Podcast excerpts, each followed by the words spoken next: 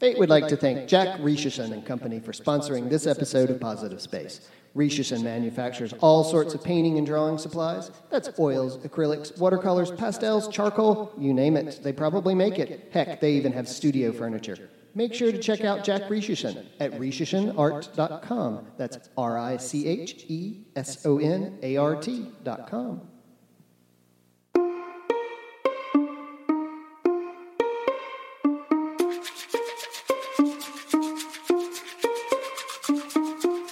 Welcome to Positive Space Conversations in Art Foundations, a production of Foundations in Art, Theory, and Education, also known as FATE.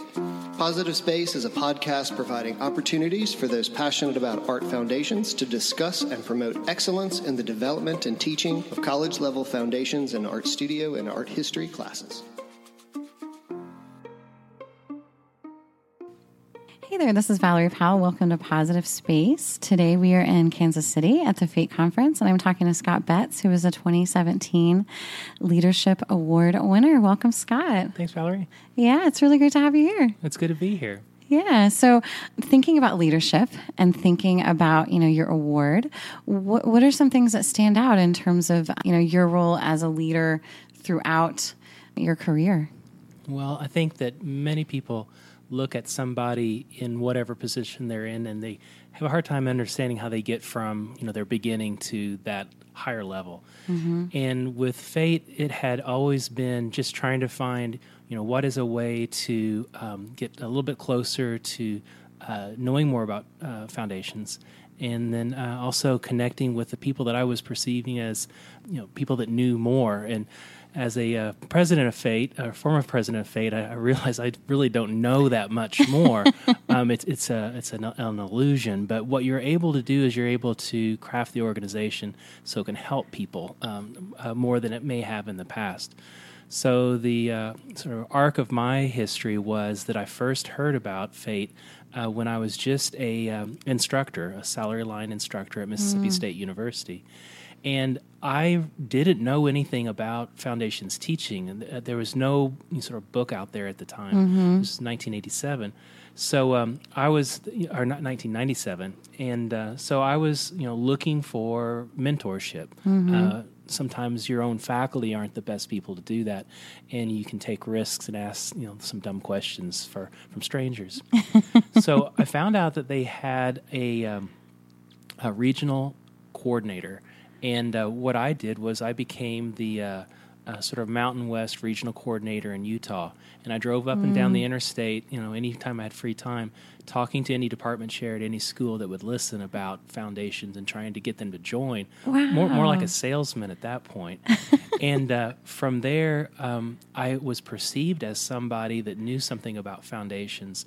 And when the Utah Board of Regents got together to look at the way transfer credits were behaving mm-hmm. from the big flagship school at University of Utah and then all of the schools around, um, they invited me. I was the only faculty member invited to kind of listen in and add advice uh, to that um, proceeding. Oh, wow.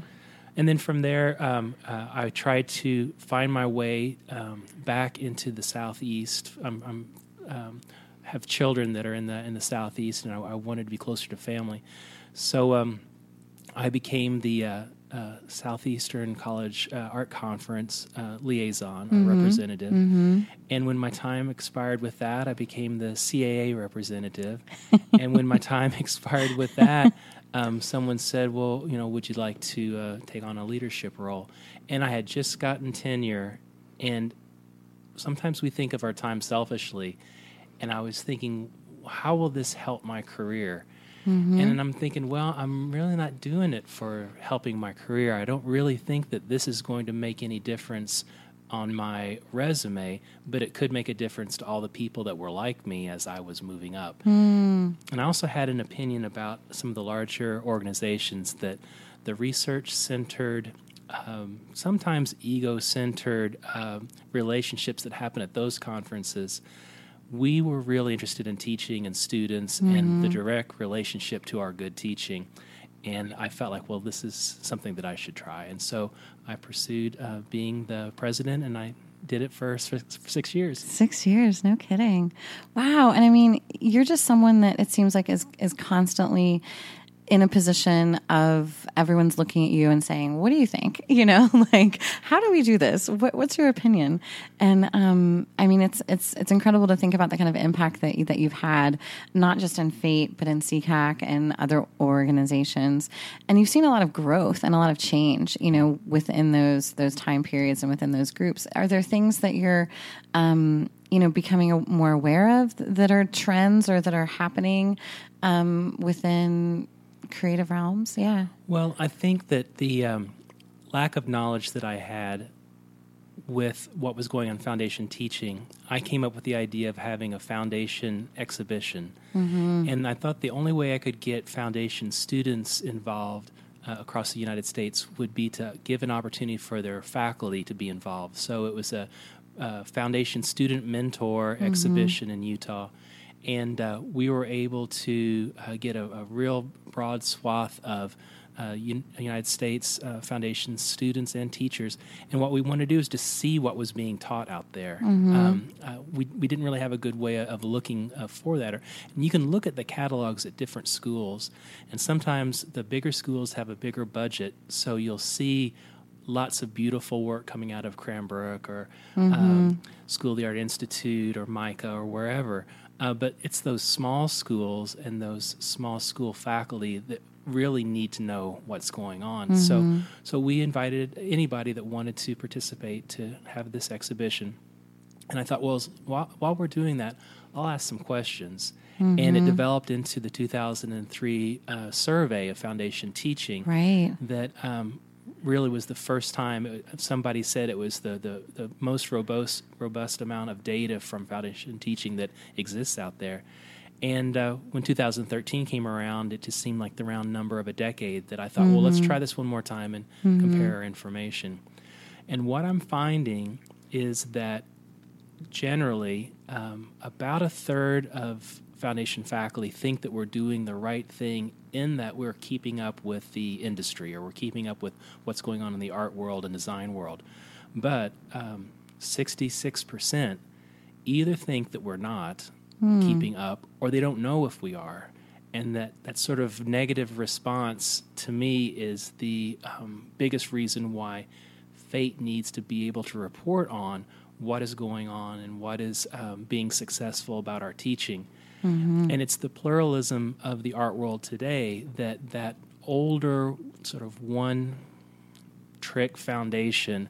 You know, mm-hmm. if we were all going into uh, painting and sculpture, perhaps architecture, sometimes that foundation's a little bit easier to keep singular. But mm-hmm. now that mm-hmm. we've got uh, computer graphics and video and uh, performance and all of the other genres that are out there, that single foundation uh, becomes harder to be uh, the most successful foundation for everybody. Mm-hmm. And I think that the um, the idea of a foundation is uh, is an old fashioned term that we have to keep remembering. It could be other things. So, the landscape based architectural foundation of the foundation of a house or a building mm-hmm. that not only defines its perimeter but also perhaps how big it could be because how strong that foundation is. Mm-hmm. Um, I think there are other models to consider. And so some of those other models are a, uh, a kind of foundation that is uh, one directional, a foundation of, say, uh, uh, what a train would need for a railroad to mm. move forward, or for the multi directional uh, directions that would be from a car chassis as a foundation that then we can oh, drive interesting. this. Yeah. And then even from a uh, sort of space point of view without gravity, where you have a central foundation where you could build out in you know infinite directions. Um, and, and so it's it's those kinds of other foundations that might work in the larger schools or the schools with many different disciplines. Mm-hmm. But I believe that there's still quite a few small schools out there that serve a student body of the typical studio art and mm-hmm. computer graphics uh, degrees, and that you know there there are still students out there that would do well by some of the foundation metaphors that are you know 20 or 30 or 40 years old sure and it seems like knowing who you're speaking to and sort of knowing that framework and what's going to work best in that situation is important of course because a lot of people get nervous about being told what to do or having some metric in front of them that they have to ch- check off these boxes, and it's the same boxes for everyone. And that's really not it at all. And that's why Fate put together those guidelines uh, several years ago that it's not requirements or it's not a recipe, but just in general, these are things we believe to be important. Mm-hmm. But the, the most important thing to remember is that every school would have, should have a different foundation, mm-hmm. but they should have a foundation. Right. Otherwise, the retention rates for students, which deans like to know about, and this is a, a kind of um, conversation piece that faculty should know they have, that it's not just in your department but your your dean would be happy to know that you're doing things to build that bridge from high school to their first and second years where your retention rates will rise because of your better foundation and mm-hmm. perhaps that improved budget that you need or that improved right. facility that you need to increase those uh, retention rates. Right, and retention's a big thing. You know, we we hear about that. We want that. We want to have students, you know, fulfill that mm-hmm. and stick around. You know, um, but but like in terms of the survey, which is so impressive, you know, to have those um, written out and to be able to look at that and say, here's what we value, right. you know, as an organization. Um, you know, h- how did you go about doing that? How, how did that happen, like physically? Was something mailed out? Was it on the internet? Was it um, gathered? What kind of questions? How did you? I'm asking you a lot of questions. I realize that, but like, how how did you kind of determine where, where to begin with those kinds of questions and that kind of data? Right. Well, um, to be honest, I did have uh, a slice of an agenda in there. Mm-hmm. And that was that I saw the world moving in a direction of design that was enhanced by time. And so this is animation. Um, this is interactive software. Mm-hmm. Um, this is anything that is uh, about movement, uh, change, uh, kind of articulation over over time. Mm-hmm. And the easiest way to explain this, and I probably am dating myself to make this kind of uh, illustration. But at one time, we had cassette tapes, and we had a cassette deck. And when you would try to open and get your cassette out, there were two versions. There was one where it would just plop out, and it would just be a, like a, an eject, and there was another one that was a slow cushioned eject. Mm-hmm. And what I was reading was that the audio manufacturers um, there wasn't really much more money into making this soft eject, but the perceived value of that was it's like when you close your car door and the dome light dims rather uh-huh. than just shuts off. Uh-huh. So this was a part of 4D design, and it goes into greater areas than, than, than just that, into narrative and uh, comic books and those sorts of things. Mm-hmm. But I was wondering what people thought about that. And mm. is this a new direction? Because this would be in those sort of D metaphors 2D, 3D, and 4D. This would be another D. Mm-hmm. And as Mary may have said, anytime you add something to a program, you got to take something away. You just can't keep a- adding on. Mm-hmm. So um, I was trying to find a way to um, uh, see what people needed, see what questions people had, and also what they valued. Mm. And uh, so I, I asked uh, questions about craft, about analog mixing, about concept, about career strategies, mm-hmm. about um, art history and uh, contemporary theory, and um, I put together a online. It's like Survey Monkey. It was called KaiTester at my uh, previous school at Weber State University, and I worked with the people in the computer science to have this mm-hmm. available. And it was web based, and so mm-hmm. I just started looking up um, art schools and sending out email uh, invitations for people mm-hmm. to take this. And we had about 525 partials with about 250 to 270 solid, you know, full responses, mm. enough to be able to use their response.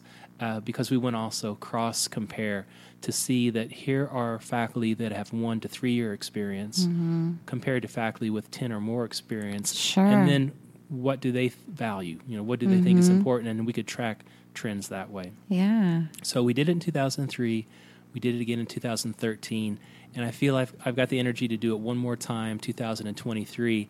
And then I'll be looking for someone that will take it over. Take it over. And perhaps it could be a fate asset that they would be able to hold on to, you know, uh, indefinitely.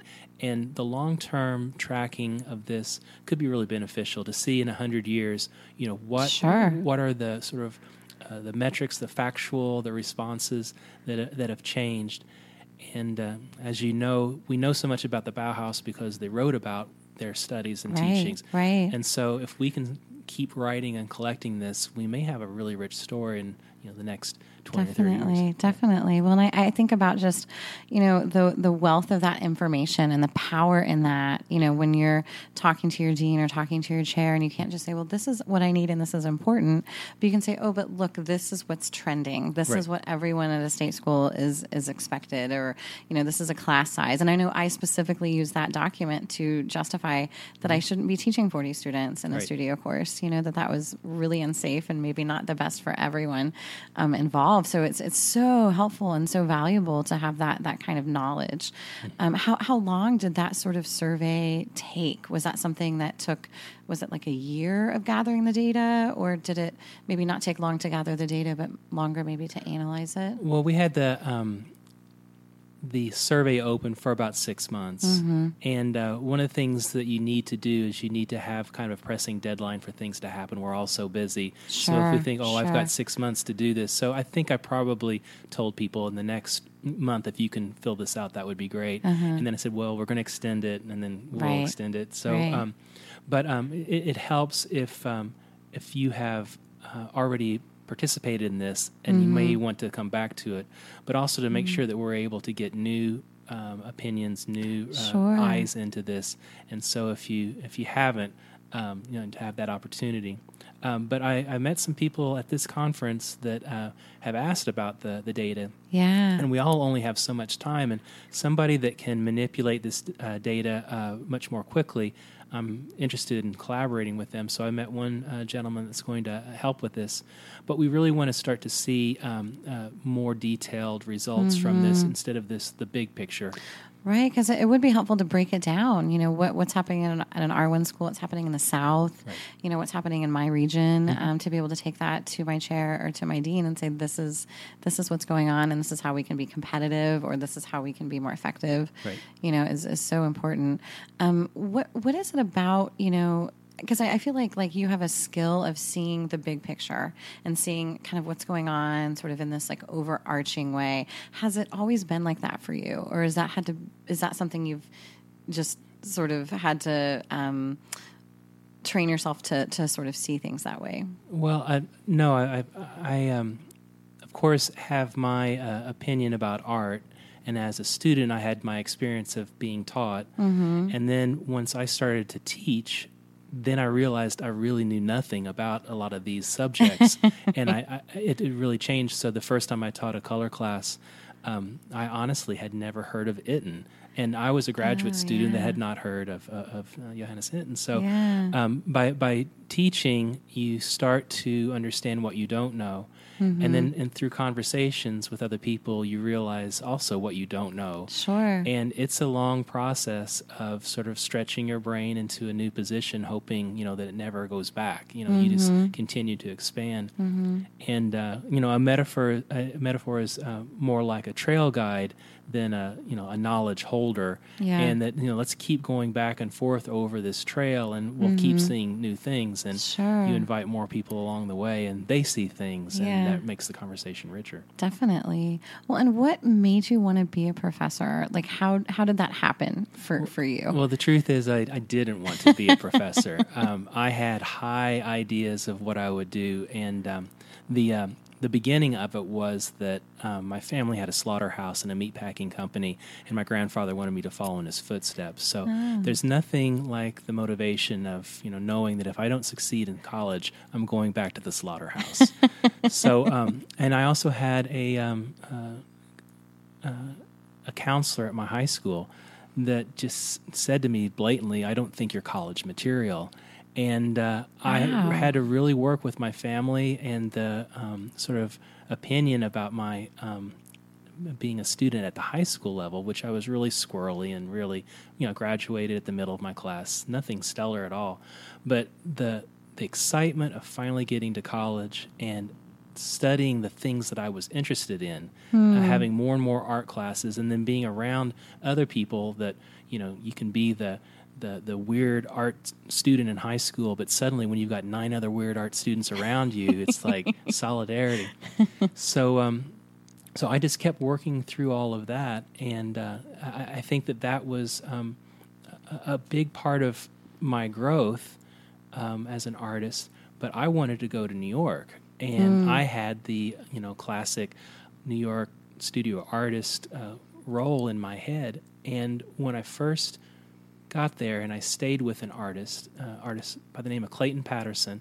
He lived on Avenue A, south of Houston, and this was uh, the '80s. Mm. Um, it scared the heck out of me, and um, but still, he was a su- successful artist in New York, um, and uh, he also had this dog named Gunner at his studio, and I was really liking his lifestyle. So I remember on the on the drive home, I was with my friends. It was a spring break. I said, you know, one of these days I'm going to live in New York, and I'm going to be a successful artist, and I'm going to have a dog named Gunner. and the joke goes that I got a dog just a few years after that, and I named him Gunner. Yeah. But that's I got one third of the the, the dream. um, while I was trying to survive as a graduate student, one of the perks is a income that comes from being a TA, mm-hmm. the stipend that comes from that. And uh, I, uh, I, I took on that role, mm-hmm. and I found that I enjoyed it. I, I, found that I was successful at it, and I grew into that position. And the idea of going to New York faded away, mm-hmm. and I saw a um, a less competitive, uh, a kind of truer to my uh, person uh, vocation in you know being in the studio, being in a uh, a safer place. It seemed safer to me um, mm. because of the, uh, uh, the, the the students would always be there. Mm-hmm. I wasn't sure the the uh, the customers would always be there. You know, sure, sure. And, uh, and and so I think I took a conservative path in teaching. Mm-hmm. But then I really tried to uh, do what I could with my art studio, mm-hmm. and while if I had gone to New York and found any success, my sort of retrospective uh, is that would I feel that I needed to continue that type of work to mm. maintain those clients, those those customers, but because I didn't have a uh, successful gallery selling my work, every time I wanted to do something different, I could.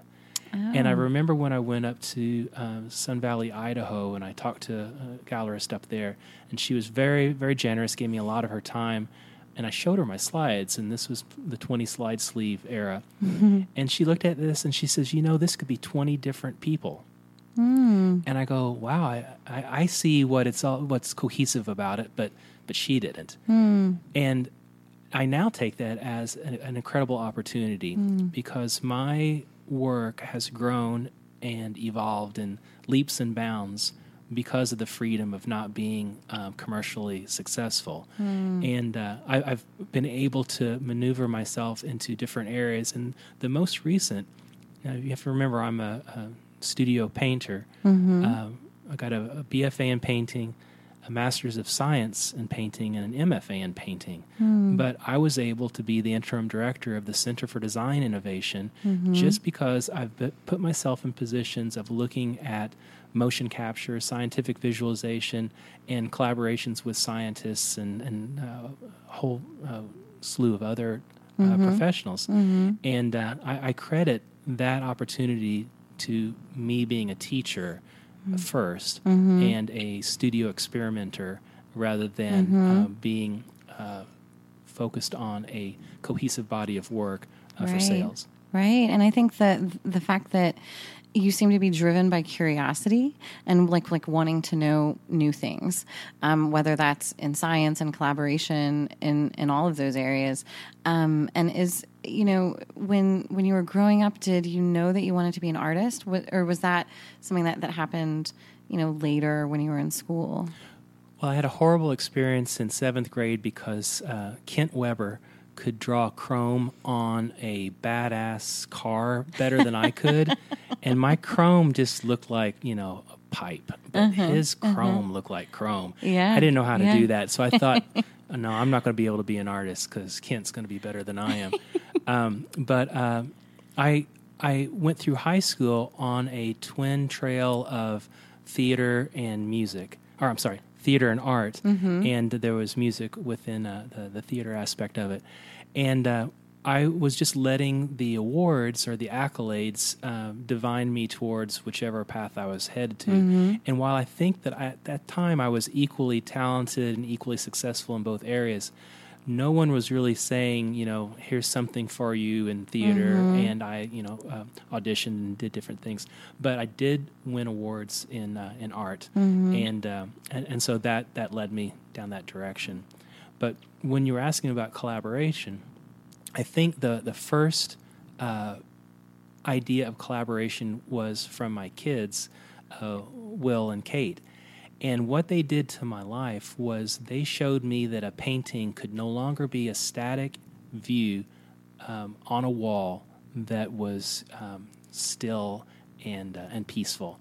Their um, uh, wonderful intrusion into my life brought toys that made noise and lit up, and I tripped over them, and I suddenly realized that this 4D that I was talking about earlier, things needed to be able to move and interact and react, and so so I began to collaborate with them, and and that was part of what really changed my. Um, uh, my experimenting uh, because each six months those two children would change and what they were interested in and what they were capable of and how I could interact with them, it was a constant renewal. So I would work with their loose drawing and, and freedom of color, and then I would take on their strange image making and you know cryptic kinds of uh, symbols, and then uh, they would start to tell stories that were stories differently than I would put together, and and this moved on and on to the point where we were. Um, uh, developing video games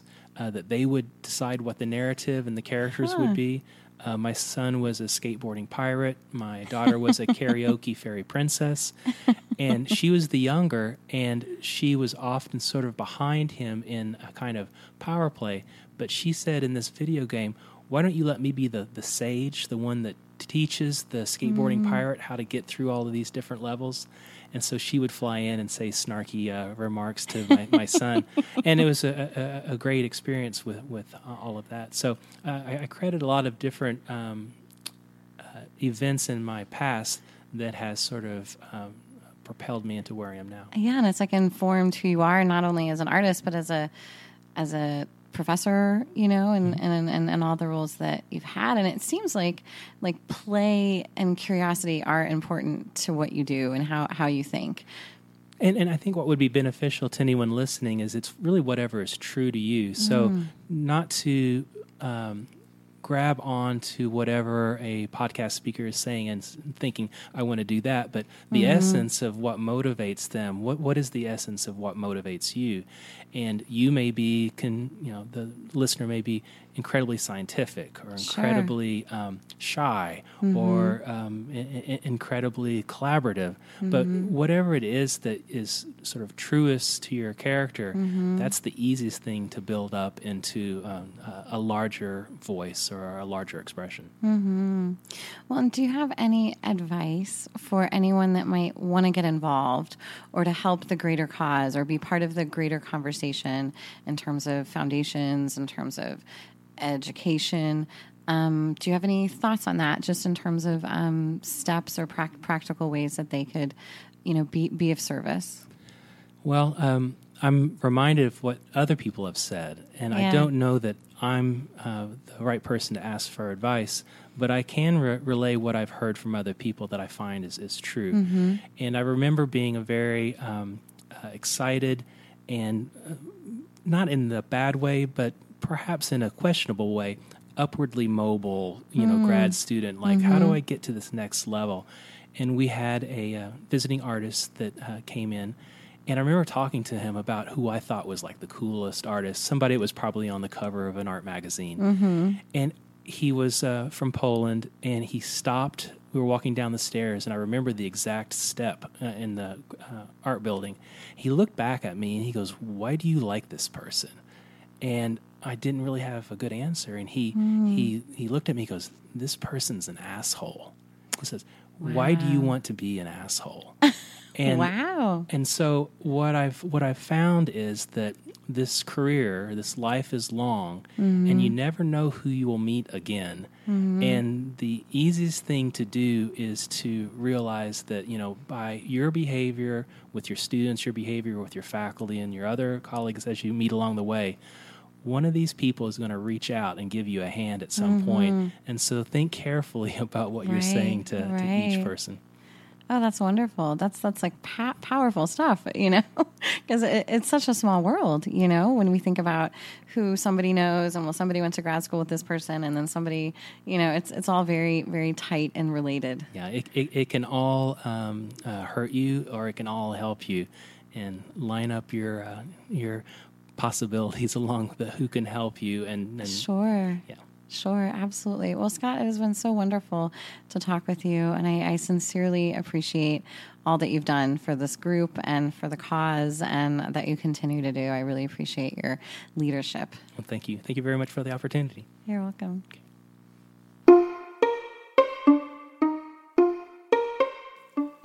Thank you for listening to this episode of Positive Space. If you're interested in being part of FATE's ongoing conversation about art foundations, visit the FATE website at foundationsart.org. Don't forget the dash between foundations and art. This episode's interview was conducted by Valerie Powell and was engineered and edited by Raymond Gaddy. Our theme music was provided by Lee Rosevere. If you like what you hear on Positive Space, be sure to give us a review at iTunes, Stitcher, or wherever it is you find your podcast. Better yet, send us some audio. You can call Positive Space at 904 990 FATE. That's 904 990 3283. You may find your voice on the next episode of Positive Space.